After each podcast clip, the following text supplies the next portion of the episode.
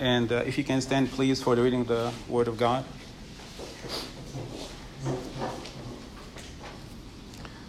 Matthew 6, verses 25 through 34.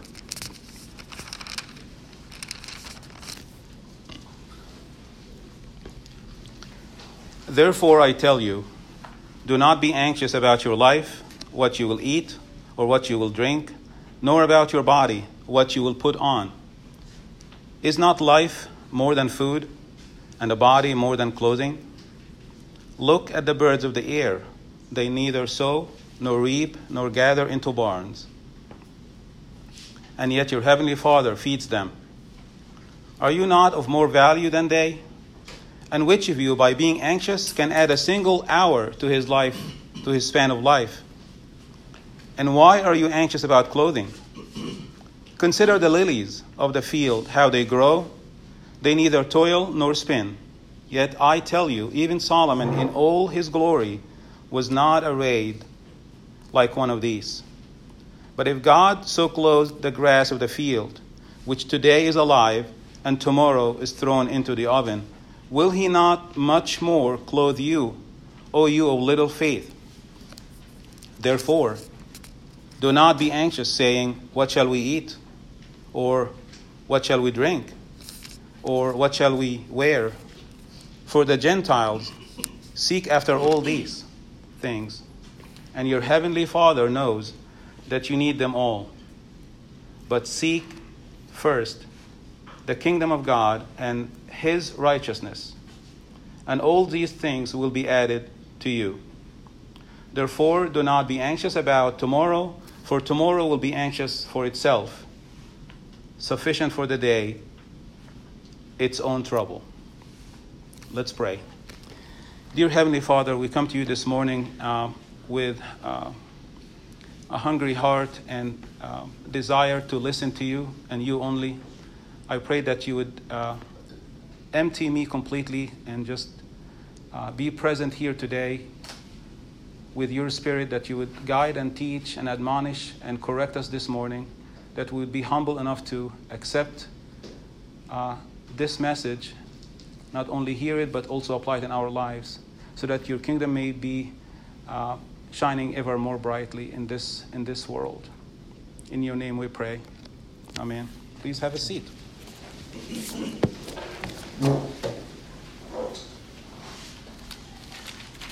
Um, so, just a brief recap of what we talked about last Sunday. We were talking about the kingdom of God, that uh, we have seen manifestations of it from the very beginning uh, in the Bible, Old Testament, all the way through Revelation, uh, that it's already here.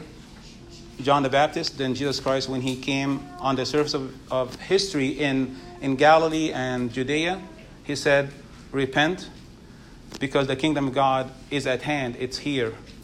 The full consummation of the kingdom of God is uh, something that will happen in the future, and that is the reason why we have hope um, um, in the life to come.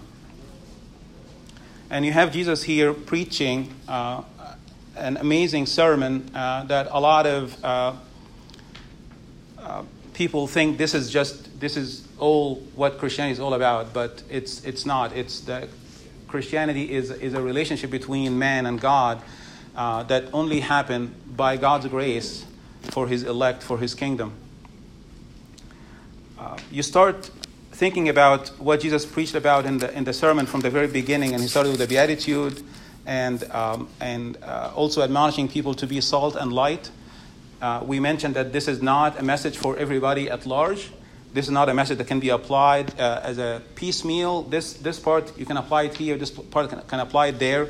Even the Beatitudes themselves, whether you count them as seven or eight or nine, it is not something that we can pick and choose which one will shine in our lives. It's, this is a message for the, for the people of God who are following Christ earnestly and seeking more of his, uh, of his wisdom on, on this mount. Uh, Jesus continues on to talk about uh, worry and anxiety. And he starts that section in, in chapter 6, like I read, with the word therefore. And you know that there is something before that that would build that is built on it to go to this section.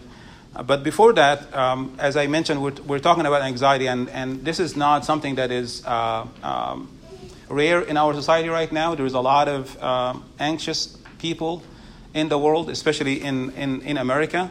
Um, just brief statistics about anxiety in, in the United States. Uh, one in three adults in America in their lifetime will have um, struggle with anxiety disorder. Um, one in four adolescents, uh, sadly, also will be struggling with anxiety disorder. Those are statistics that people really seek medical attention, they seek medication, they seek counseling. Um, so the numbers are staggering. If you think about a major um, illness or disease in the country, such as coronary artery disease, which is very common, it's in, in a lot of people suffer from that, and the cost of taking care of those patients are, are astronomical. If you compare the cost of treating and taking care of anxiety in America is one third of coronary artery disease. And to me, that is a number that I had a hard time believing, but it's, it's true. There is um, a lot of data to support that. And if you think about a common disease such as asthma that a lot of people suffer from, to take care of anxiety in America, it costs three times more than taking care of asthma in this country. So I know we talk about epidemic, but I can tell you, being in the medical field, that there is an epidemic of anxiety and, and, and depression because uh, the world um, is, is hungry for the Word of God, and a lot of people have chosen to um, block Christ out and block the gospel out of their lives. And that's um, a direct result of this. Interestingly, the, in the Bible, the most common negative prohibition um, is fear not. It's not do not steal, do not be angry, do not murder. It's fear not. Jesus himself said, Fear not, or do not be afraid, do not worry, or do not be anxious, so many times um, uh, in his ministry. Um, when you um, consider the kind of types of anxieties that people have, um, and if you ask um, people in the medical field, maybe psychiatrists or psychologists, they will tell you that only few people come to seek help with a very specific anxiety. But the most common anxiety is just vague angst in the soul of man that prompt them to seek medical attention. And it manifests in not just in like I'm anxious, but it manifests in a lot of bodily uh, symptoms as well. I find it very uh, interesting to know that it, it may take if you need to see a psychiatrist in America or even here in Southwest Virginia, it may take you weeks, even months to find to get an appointment. And um, if you need to speak with a pastor about anxiety, it will take you probably a day or two. It just it just tells me that people are seeking the the uh, the cure for anxiety, perhaps in the wrong place. Um, I was listening to R.C. Sproul recently, and he was he was talking about a close friend of his who was a psychiatrist, and he actually seriously offered a job for R.C. Sproul to work with him because he tells him that I can help them a little bit, but I really know that the root cause of people's anxiety and depression and angst is deeper than uh, what I can offer with a prescription or medication or chemicals. And um, it's always centered around guilt and sin overall. St. Augustine said, um, Thou hast made us for thyself, O Lord, and our heart is restless until it finds its rest in thee. And it just captures, this sentence captures the root of, um, of the anxiety that we, that we struggle with, that our heart is not in Christ, in the Lord. So let's uh, jump right into the passage that we have. Um, starting with the first verse here in 20, uh, verse 25. As I mentioned, therefore actually builds on something prior to that. And what is just prior to that is Jesus talking about money and the treasure that we, uh, that we build. Where are our treasures? If you want to find where someone's treasure is, kind of live with them a little bit and see what they talk about uh, around uh, uh, lunch or dinner, or what they talk about in their spare time, what they watch, what they read, and that tells you where their heart is. If, and vice versa, if you want to know where their heart is, figure out where tr- their treasure is. Are they, um, are they laying up treasures in the kingdom of God or it's in the, in the material world? And Jesus says you cannot serve two masters. It's impossible to be multitasking in the kingdom of God. It's either you are in the kingdom serving the master, like we said last Sunday. What is the kingdom? It is God's rule over God's people in God's place, enjoying God's blessings. You can't do that and still be outside of the kingdom. You can't have it both ways. Strong and, uh, and pretty stern language when he's talking about the money, and then starting at verse 25 to talk about anxiety.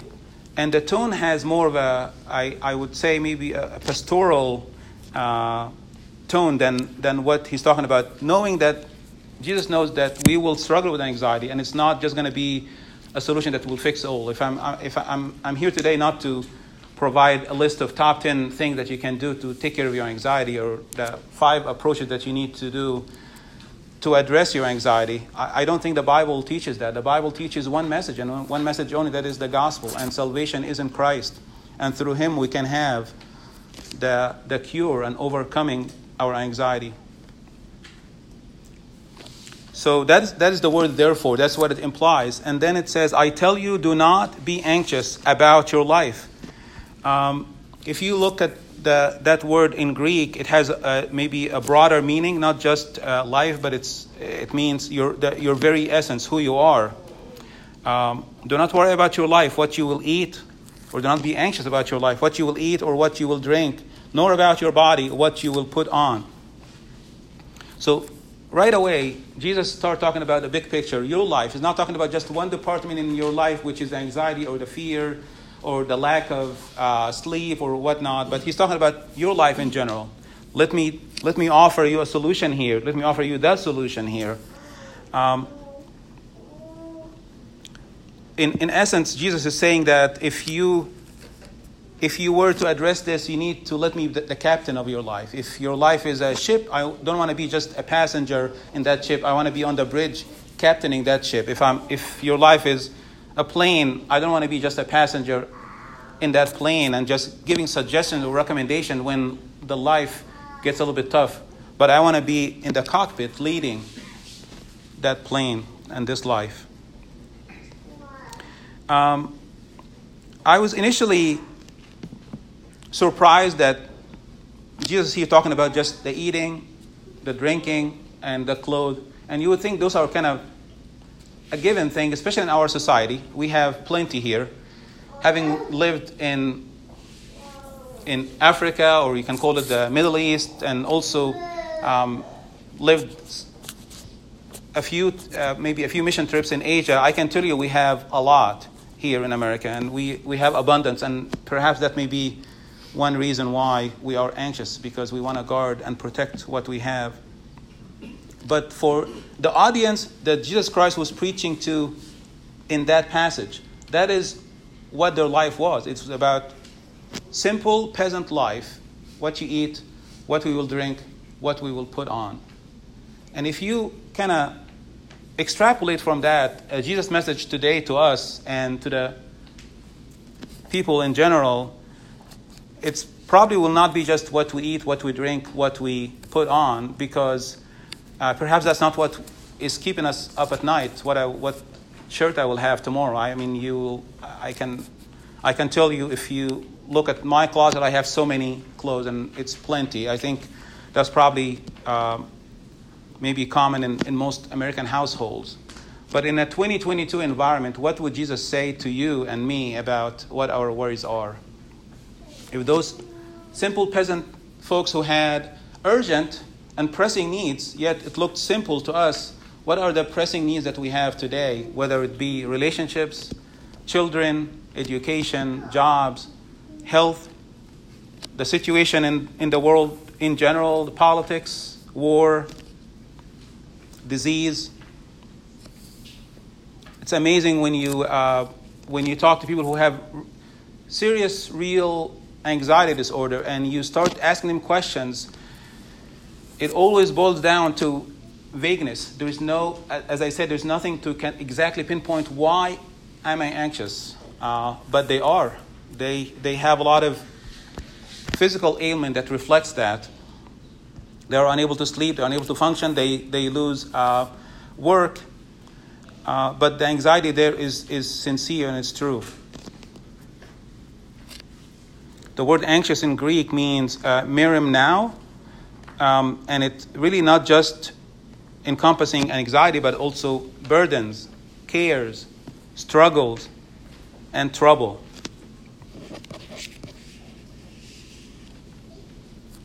Jesus, here, when he says, Do not worry about what you will eat, what you will drink, he's basically telling us today, Do not worry about the small challenges or the small needs. Do not worry about the bigger needs. Do not worry about the inward needs. Do not worry about the outward needs. Don't worry about needs that you see it in yourself. Don't worry about needs that people around you may see. Don't worry about your needs, period. And you may wonder, probably the people who listen to this message wonder why. Why not worry? Why not uh, be concerned about these basic needs? Well, first, because he knows them, because Jesus Christ himself, the ultimate master preacher, himself is enumerating those needs, and he's actually telling them one by one what you will eat, what you will drink, what you will wear. So he knows it. He actually enumerated them in that passage. That's why we need not worry. Why not worry? Because he said so, because he commanded us not to be anxious. But also because he supplies all of our needs. If you uh, turn to me to Philippians 4:19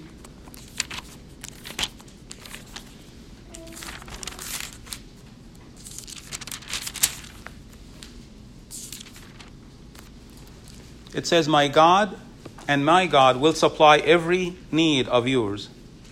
And here's the best news according to his riches in glory in Christ Jesus. It is not according to how important or not that important the need is. It's not according to how fervently we will, we will pray, even though we are we're ought to pray and make our needs known to God, even though He knows them, but that's what He commanded but it's according to his riches in glory. Just think about all your needs, put them in a list, and compare that list, no matter how big or daunting or difficult it is, to the glory of Christ himself. And you have the answer right there and then.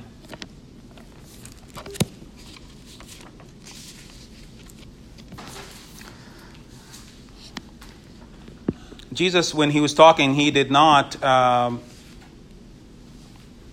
just preached that and didn't actually demonstrate his authority over everything in our lives. Jesus himself, with his voice, made the blind see in Matthew 9. He made the lame walk in Matthew 11. And he quieted the storm with the command of his voice, of his word, in Matthew 8. And he, with a word, raised Lazarus from the dead after being dead for four days in John 11. This is the same Savior, the same Master who is talking about anxiety and saying, Do not be anxious. That's the same voice, the same word, the same Master. So we ought to take His word seriously. Luke 12, verse 32 says, Fear not, little flock, for your Father was pleased to give you the kingdom of God. So if he's going to give us as an inheritance the kingdom of God, how much more will he supply all of our other needs? He also said, "Peace I give I give you, my peace I leave with you."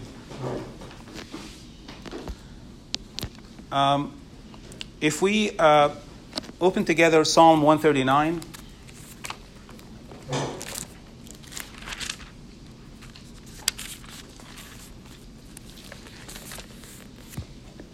I think the whole psalm is just amazing describe uh, how we are formed by God, that He knows each and every detail within us. Uh, but we can uh, focus on verses 13 to 16.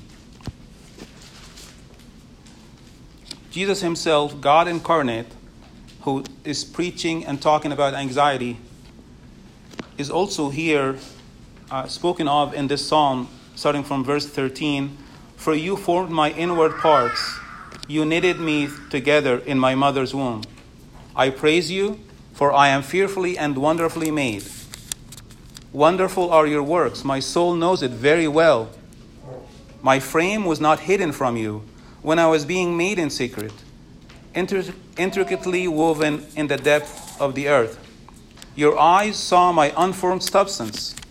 In your book were written every one of them, the days that were formed for me, when as yet there was none of them. This is the Heavenly Father who's telling us not to be anxious. I think one of the dangers of being uh, a churchgoer without having a true, genuine relationship with Christ, being planted in His kingdom, is that we grow, I get, I guess, used to or callous to a lot of the truth in the Bible. A lot of the times when we hear these passages, do not be anxious, God will supply. God has formed us in our in our mother's womb, and He knit us together very carefully and very intricately we kind of hear that and not um, chew on the word a little bit. We don't, um, we kind of believe it, but kind of believe in God. Do we really believe God? Do, do we take Jesus and, and God at His word in the Bible? I think that's, to me, is foundational um, in terms of addressing our anxieties and our cares becomes almost like a hobby of going to church, reading the Bible, and not um, going deeper into the truth that is before us and before our eyes. You can believe in God, even demons do, but we need to believe God. And I think that's foundational in addressing our anxiety. There's an illustration of a of an old man who uh, was always at peace, always he just looked peaceful all the time in the church, and uh, no matter what difficulties he's facing, um, he didn't exude any worry or anxiety. And people around him were asking, "Why are you always peaceful? Why are you why are you never troubled or anxious?" And he basically said, "Because every night I turn all my worries to God. He's going to be up all night anyway." And I think this is important for us as we start thinking about our worries and anxieties of the day, what we need to do, what our needs are, we of keep rehashing them over and over in our minds. But we need to make that step from just rehashing them and thinking about them in our mind about some ideas and thought into actually bringing it to God. This is our worry list. You cross off the word worry and just say prayer list. This is your prayer list for the day or for the, for the hour or for, or for the month or for the week have another contrasting example um, of a couple. Um, the man was did not have anxiety issues. The wife did. She was always anxious, always uh, nervous about one specific thing about uh, fearing that someone is going to break into the house one night and will she will be hurt or the husband will be hurt and they will steal everything. And um, and no matter how much the husband tried to kind of calm her down, it just wouldn't work out. And she's always anxious and always having trouble sleeping. And then one night, actually, they heard some noise in the kitchen, and the husband, of course, walked down to see who's, who is it that it's in the kitchen. And it actually was a burglar, someone breaking in. And, and the man um, said, Well, hello. Um, please uh, go upstairs with me. I want to introduce you to my wife. She's been waiting for you for many, many years. Um, big contrast it's kind of funny, but it's but it's also tells us that we have this tendency to just wear wear ourselves out with things that may never happen. We never bring it to the altar before God in prayer, and we keep thinking about it over and over and over again. I hope that we we reflect the first example, not not the not the second one.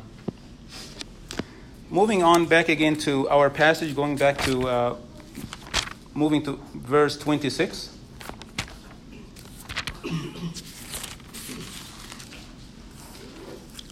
It says, Look at the birds of the air. They neither sow nor reap nor gather into barns, and yet your heavenly Father feeds them.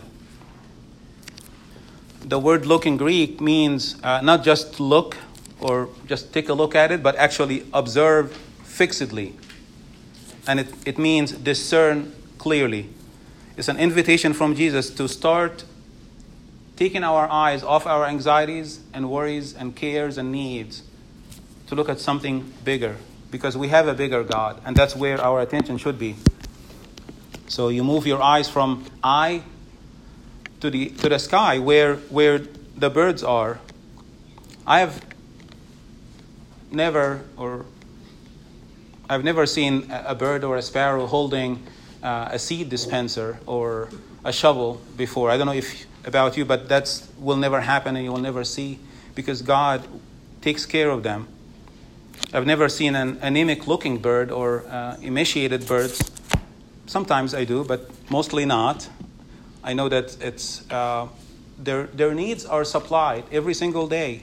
And I don't think they, they worry about what they will eat the next day. Here in 26 it says, uh, They neither sow nor reap nor gather into barns. The sowing, the reaping, and the gathering, that's pretty much all their entire life activity. And they, Jesus here says that none of their life activity is under their control. It's all supplied to them. And I think that's intentional from Jesus telling us that nothing in your life is really in your own command and in your own control. He is totally sovereign. Not only that, He will also fully meet all these needs for the birds. He doesn't supply step number one and checks out. He doesn't say, well, they will not reap, but they're going to have to gather. No, He is actually supplying the entire needs for them from A to Z. Uh, looking at Psalm 8, verse 3. You don't have to turn that, I will read it out uh, to you. Psalm 8, verse 3 and 4. It says, When I look at your heavens, the work of your fingers, the moon and the stars, which you have set in place, what is man that you are mindful of him, and the Son of Man that you care for him? Um, a lot of uh, secular uh, behavioral medicine, psychology stuff does actually capture this in their therapy, and they call it nature therapy. We, I guess everybody knows that if you are, um, if you have anxiety or, or, or depression, going out and beyond yourself and focusing on the beauty of the nature that God has created does something good to you, to your soul. And that's what Jesus is saying here. Stop focusing on your own needs and start looking beyond those and outside of those. Moving back to uh, our passage in the same verse 26.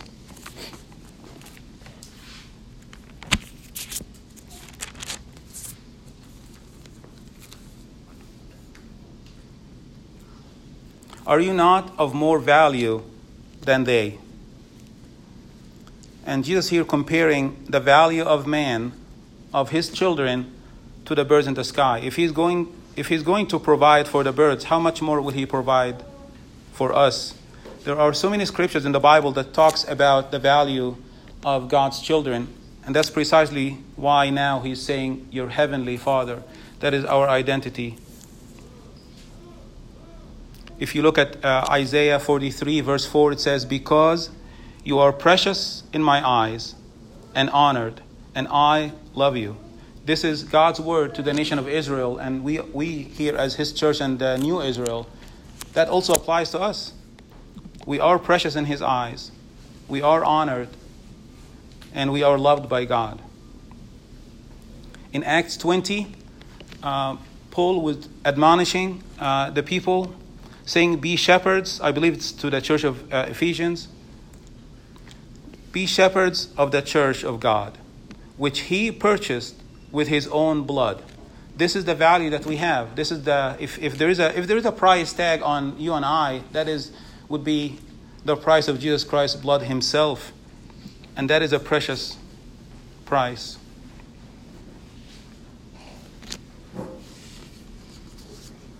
Going on to verse 27. And which of you, by being anxious, can add a single hour to his span of life? I think um, when you look at the example Jesus chose here as a span of life and other translations, uh, the height of man, or the, how, how many cubit feet or cubits you will add to your height by being anxious or being uh, uh, worried about, about your life. He's basically choosing things that are completely out of our control. We have zero contribution to our, to our span of life, to our height. And that tells us that God is fully sovereign. He is in total control. He will own the path and he will also own the results. He's sovereign over all. And that is my challenge to all of us today. Are we taking that word uh, seriously? Are we um, truly believing in the sovereignty of God? If you look at uh, Westminster Confession of Faith uh, in chapter 3, it starts this way God, from all eternity, did by the most wise and holy counsel of his own will, freely and immutably ordain, listen to this, whatsoever comes to pass. Freely and immutably, without a change, he ordained whatsoever comes to pass. In, uh, in Colossians, the first uh, chapter talks about the sovereignty of God and who Christ is. He is uh, We'll turn to that quickly here.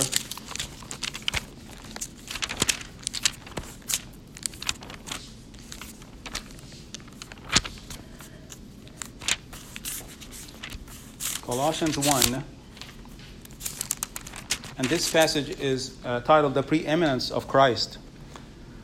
Uh, starting from verse 15 He is the image of the invisible God, the firstborn of all creation.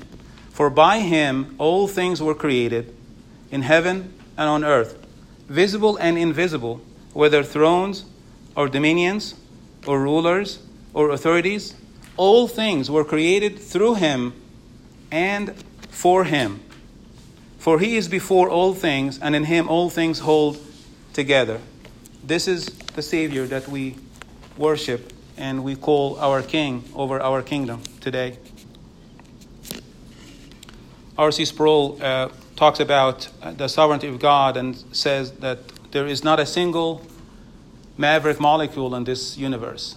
If there is one molecule that is totally free, not under the sovereignty of God, then the sovereignty of God is not complete. But there is not a single molecule in this world that does not yield to God's sovereignty. So are you are you resting today in His sovereignty, or are you troubled by it? Are you nervous by it? Are you able to uh, to surrender your life to Jesus and trust that He has 100% of the result of everything that we are anxious or worry about? Or are you paralyzed by the what ifs every single day? I have to admit that uh, I struggle with, with anxiety and what ifs, and I think if you ask my wife, she will tell you more about that. Uh, I always think about the worst case scenario about what may happen, maybe, maybe, maybe tr- being trained in the medical field, trying to make sure that we don't miss the big catastrophic stuff. But apparently, um, it's uh, this term made its way to the like behavioral medicine jargon, catastrophizing. I guess if someone who's always going to see the psychiatrist because all his worries, like, what if this happened? If we, if I don't do this, this, or I don't do that, that's where all my anxieties are. So I pray that we would not be um, that person today that would always worry about the what ifs and leave and trust God and His sovereignty to take control of our life. There was a man that was uh, going on a flight. The weather was not that great, but the flight was going ahead anyway, waiting for hours until the flight is taken, uh, taken off. But starting to get nervous, pacing in the airport, and uh, he see an office for life insurance. wasn't very expensive. It was pretty cheap. So he ended up actually buying life insurance because what if? What if something happens? You know, I have a life insurance, but I want another one. I'm not saying life insurance is, not, is bad in itself, but um, he gets life insurance, feels better, walks around still a couple more hours before the flight, and he goes to a Chinese restaurant in the airport and eat. They always give you this fortune cookie with the Chinese food. And he opens it and says that uh, your recent investment will pay great dividends soon. Um, so be, be very careful. Be, be very careful with the what ifs because it can cripple and paralyze you. Moving on to verse 28 here. And why are you anxious about clothing? Have you noticed that? Again, why are you anxious? Again. I, I think Jesus knows exactly that our anxieties, if we if we address it today and we feel at peace, I know that another wave will come and a third one will come. And it will be a constant battle with our fears and our anxieties. And that's precisely why Jesus, in this brief passage, mentioned do not be anxious. Why are you anxious? Over and over again. He understands our concerns. The word consider here in verse 28, it says, Consider the lilies. Consider, uh, again, sometimes the English translation doesn't serve the deeper meaning of the word, but it, it means pay close scrutiny to the lilies, meditate on them, learn thoroughly about them. And I, I believe Jesus is not talking about just the lilies only, but in general, looking outside, again, of our own anxiety and worries, and looking at God made nature around us can provide uh, perspective around our anxieties.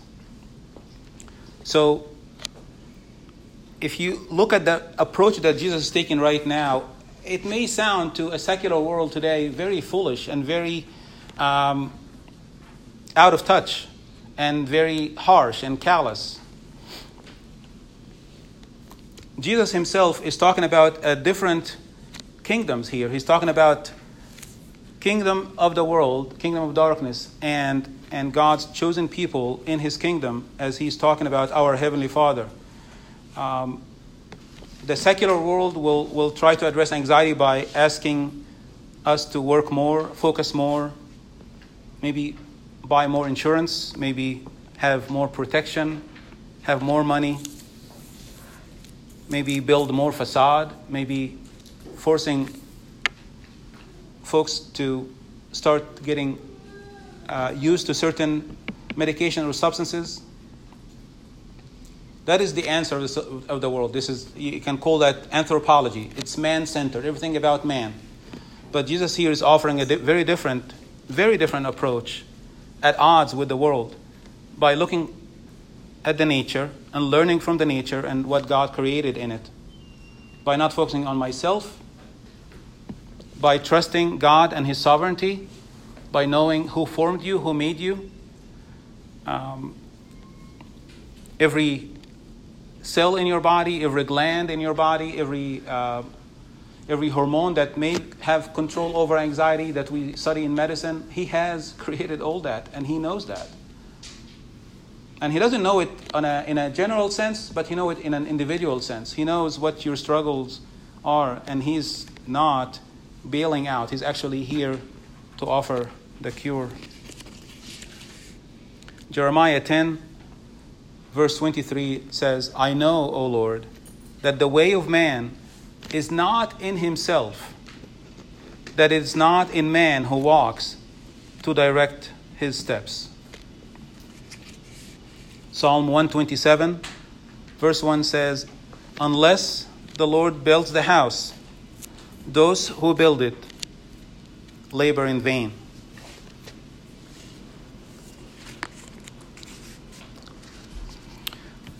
You look at verse 29, uh, moving on to verse 29 now, it says, Yes, I tell you, or yet I tell you, even Solomon in all his glory was not arrayed like one of these.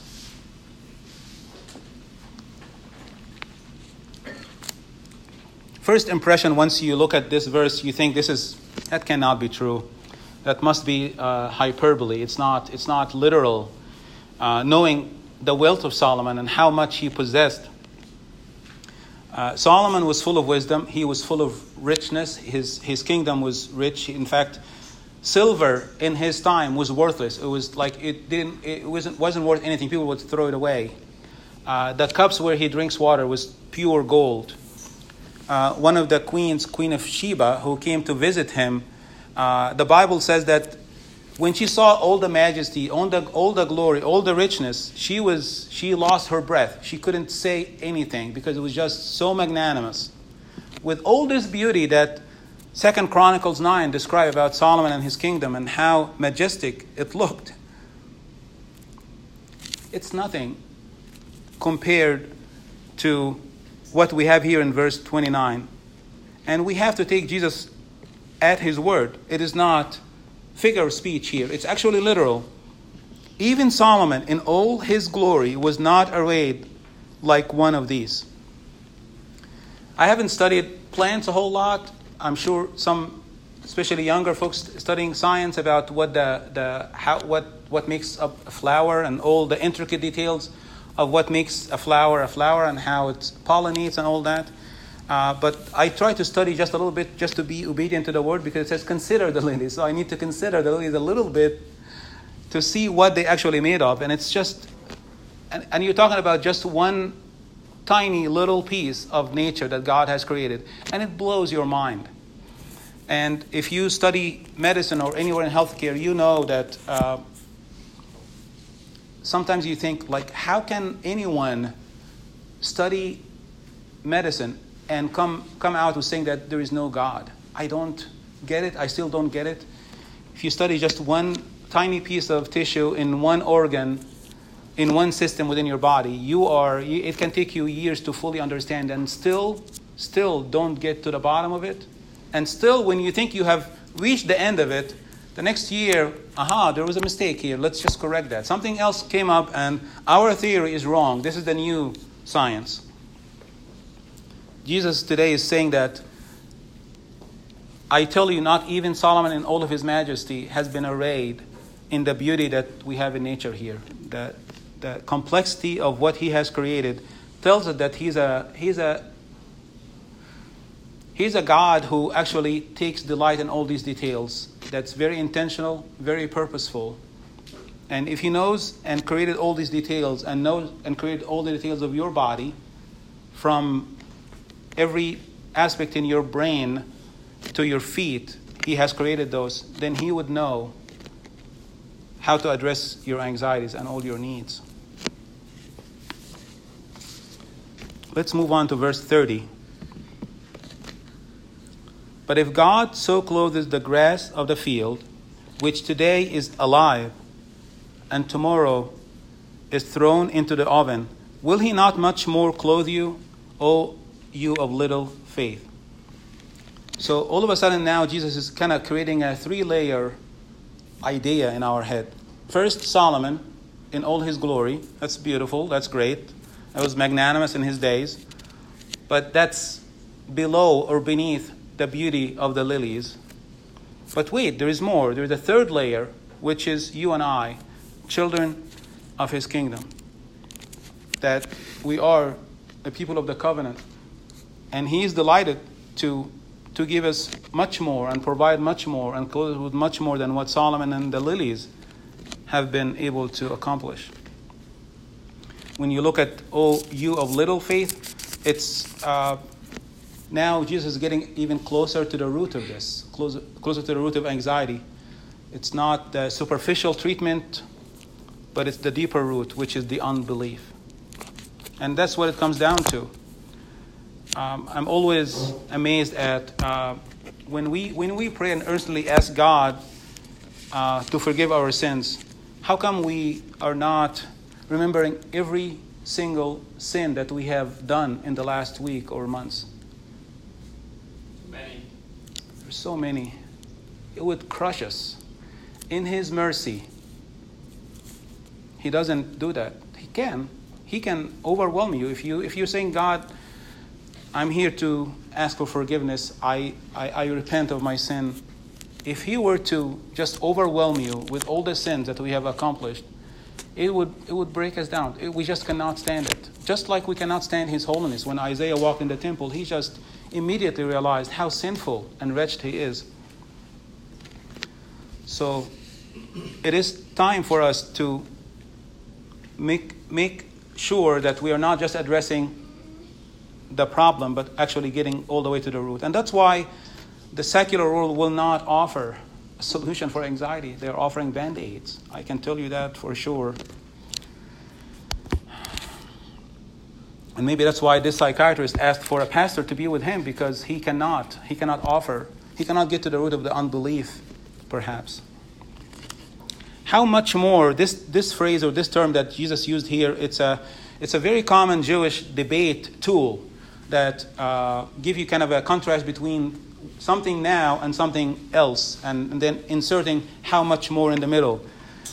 If he is going to take care of those lilies that will today be here and tomorrow will be burnt, how much more will he provide for his children? And you see now, starting not just to get to the root of the unbelief, but also another root of solution, which is your heavenly Father. All of a sudden, talking about your heavenly Father because this is who you are, this is what your identity is. Romans 8, verse 32 He who did not spare him, his own Son, but gave him up for us all, how will he not also, with him, graciously give us all things? Moving on to verse 31, again he says, Therefore, do not be anxious. I know I said it twice, but I'm going to say it one more because I know it's not easy. I know it comes in waves. It's a serious issue. Every time when you hear it repeated three times or more, you know this is a solemn and serious issue at hand that Jesus is discussing with his disciples and um, the people that listen with him on the mount here. Verse 32 For the Gentiles, Seek after all these things, and your heavenly Father knows that you need them all. And here it is again. I don't know if I mentioned that in the last sermon or not, but when you talk about the kingdom of God, there has to be some line of demarcation between the kingdom of God and what is outside the kingdom of God. You cannot serve two masters. You cannot be in the kingdom and outside of the kingdom. You cannot be that. You cannot do that. There is a line of demarcation. If you go out here on Main Street, there is two states sharing one street. The law and the rules in one are different than the other. And we saw that in the pandemic, I believe, when some restaurants were allowed to open and some are not. Different and stark approach to uh, some rules. And that's what Jesus is saying here. The Gentiles seek after that. If you seek after that, then what is the difference between you and people who are not of the kingdom?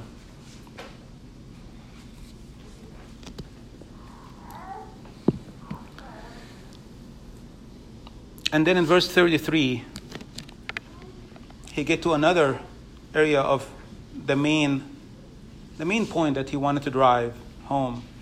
But seek first the kingdom of God and his righteousness, and all these things will be added to you. Seek here in Greek means pursue, search for, even demand and desire. And when you look at the word first, uh, some may be tempted to think it's, well, there is a first, and maybe there's a second, and there's a third. But here, first in Greek means proto or protos, which basically prime in importance. It's not like, okay, seek the kingdom of God and his righteousness, and then when you have more time, here it is, number two, focus on this, and then let me give you number three because those are important. No, seek first. This is of utmost importance, and everything else will pale in comparison to that. Seek first the kingdom of God and his righteousness, and all the things will be added to you. I'll close with this uh, uh, brief story of a, a man who went to far land to adopt a, a child to him and to his family. And after adopting the child, the child's growing and, and having wonderful relationship. Uh, he bring this uh, jigsaw puzzle, which uh, my kids will tell you I have no patience usually to spend the whole time fixing those, but they do. God bless them. But he brings this difficult jigsaw puzzle that has the entire world in it, and it's very difficult for the kid to actually figure it out on his own. And he's working on it very diligently, trying, really trying to get it together, and it's just not not fitting together. It should be interlocking very securely, and every time he tries, it's to fall apart.